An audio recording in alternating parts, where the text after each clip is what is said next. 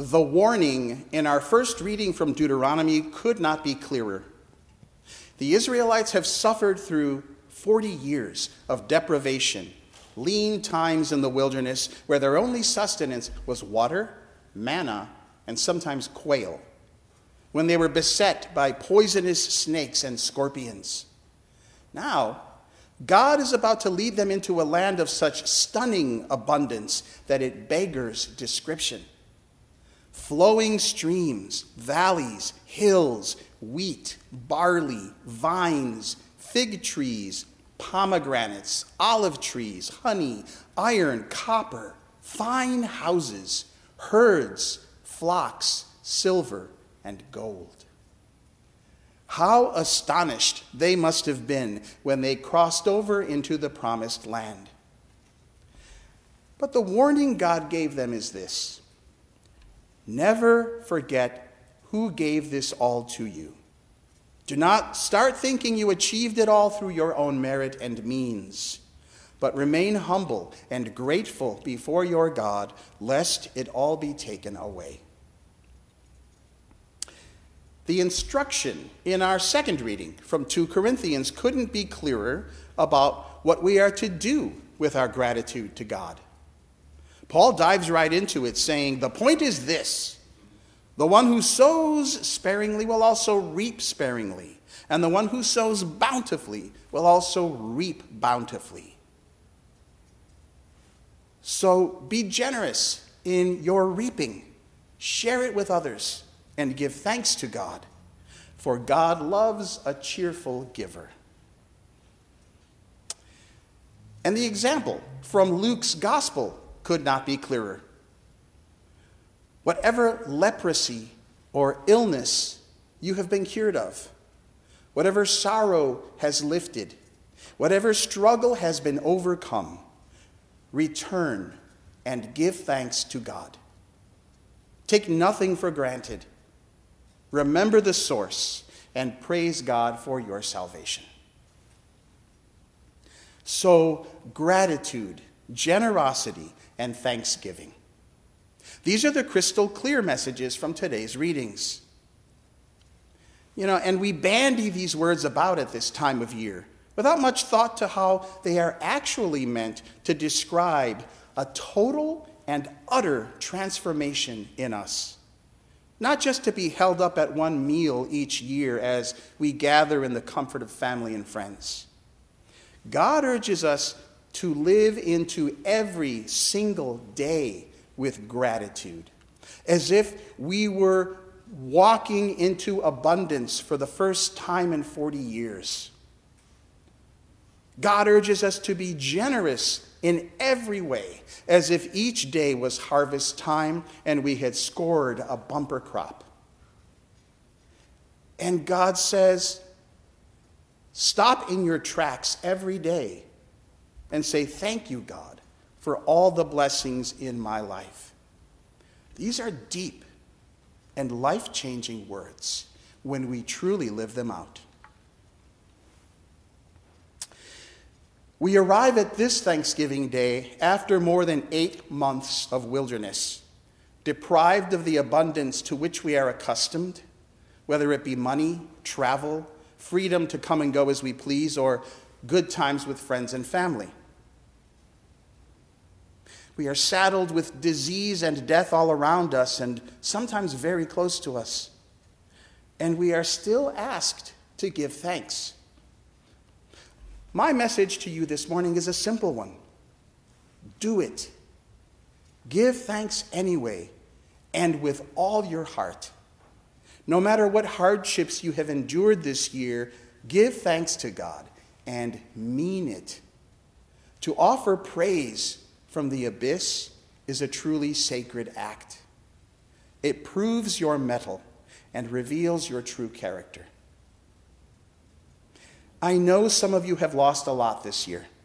A parent, a friend, your trips to Europe, your job, a sense of meaning, and your health.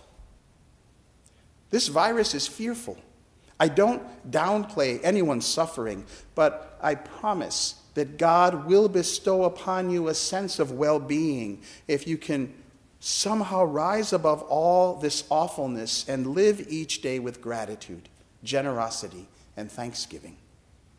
That is one great lesson we are meant to learn in this time of exile and wandering. Not to mix my biblical metaphors. If you haven't yet read it, I commend to you the beautiful article by Kathy Lucas in the latest issue of our newsletter, The Winged Ox. She and Ralph have had the year of Job, with so many terrible losses and health problems and tragedies, all beginning last year at Thanksgiving. Yet somehow, she was able to find that occasional spark of brightness this year and to see in it God's face shining. The kindness of friends, neighbors, and hospital staff, the bonding in her family around Ralph's recovery, and her own resilience. Now, you may be the type of person who thinks that when a painful time in your life occurs, that you have no choice but to go through it. But you always have a choice. The truth is, you could let almost anything drag you down, hold you underwater, and drown you. So whenever you do choose to persevere and not give up, to swim to shore, you choose God. I pray for you strength to always endure whatever comes your way. Last night, I went to bed after reading today's readings, and I said a short prayer to the Holy Spirit to enlighten me as I slept, so that I might wake up early this morning with a sermon on the tip of my tongue. This may sound like last-minute preparation to you, but it's the way I have learned to cope with the anxiety of a sermon hanging over my head each week. Well, lo and behold, I got up in the middle of the night to use the bathroom, and as I was sitting, I read from an old issue of The Week, the magazine The Week, from early November.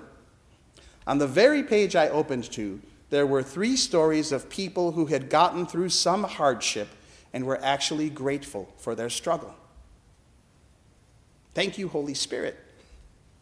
Olivia Newton-John has battled stage four breast cancer since twenty eighteen, but she doesn't like to think of herself as fighting cancer. She says, I don't know what I would be without it. It gave me purpose and intention and taught me a lot about compassion. It has been a gift. Every day is a blessing. Greta Thunberg, the outspoken teenage climate activist from Sweden, thinks of her Asperger's syndrome as her superpower.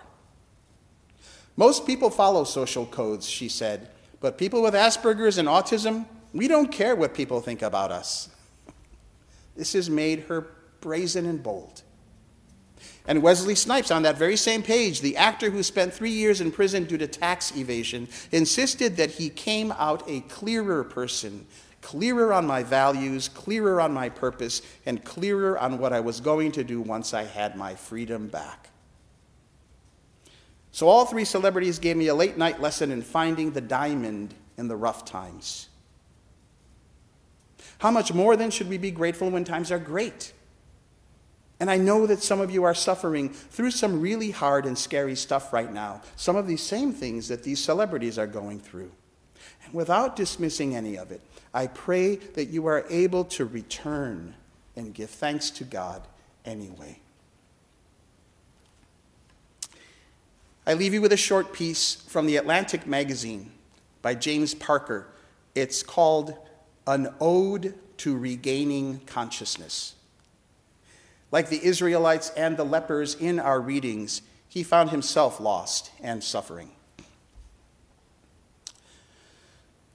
He writes, a couple of decades ago, at a time when I was a night shift baker, a freelance journalist, and the father of an infant son, frantic, in other words, I found myself fainting rather a lot. Or rather, I found myself on the bathroom floor rather a lot, wondering what had just happened. It was then that I discovered the pleasures of coming round. Fainting is a disgusting experience. Everything slips, tips, darkens, crowding toward the zero point, and you barely know what's going on. Coming round, however, is leisurely and delicious. Plenty of time to appreciate everything, to savor everything. How cool and solid the floor under your cheek. How generous and unequivocal the clear light of the bathroom. How wonderfully, steadily actual the base of the toilet. This world of things, how it holds us and supports us. Birds in their nest, stars in their socket, humans blinking gently as their faculties are restored. How at home we really are. When the time does come to exit this wilderness we are all in, may we not take for granted all that will be delicious in the promised land to which we return. And may the lessons of our wanderings in these past months, in this past year, recall us to gratitude and thanksgiving now, to generosity and to praise. That would be a most proper way to celebrate on this and every day. Happy Thanksgiving.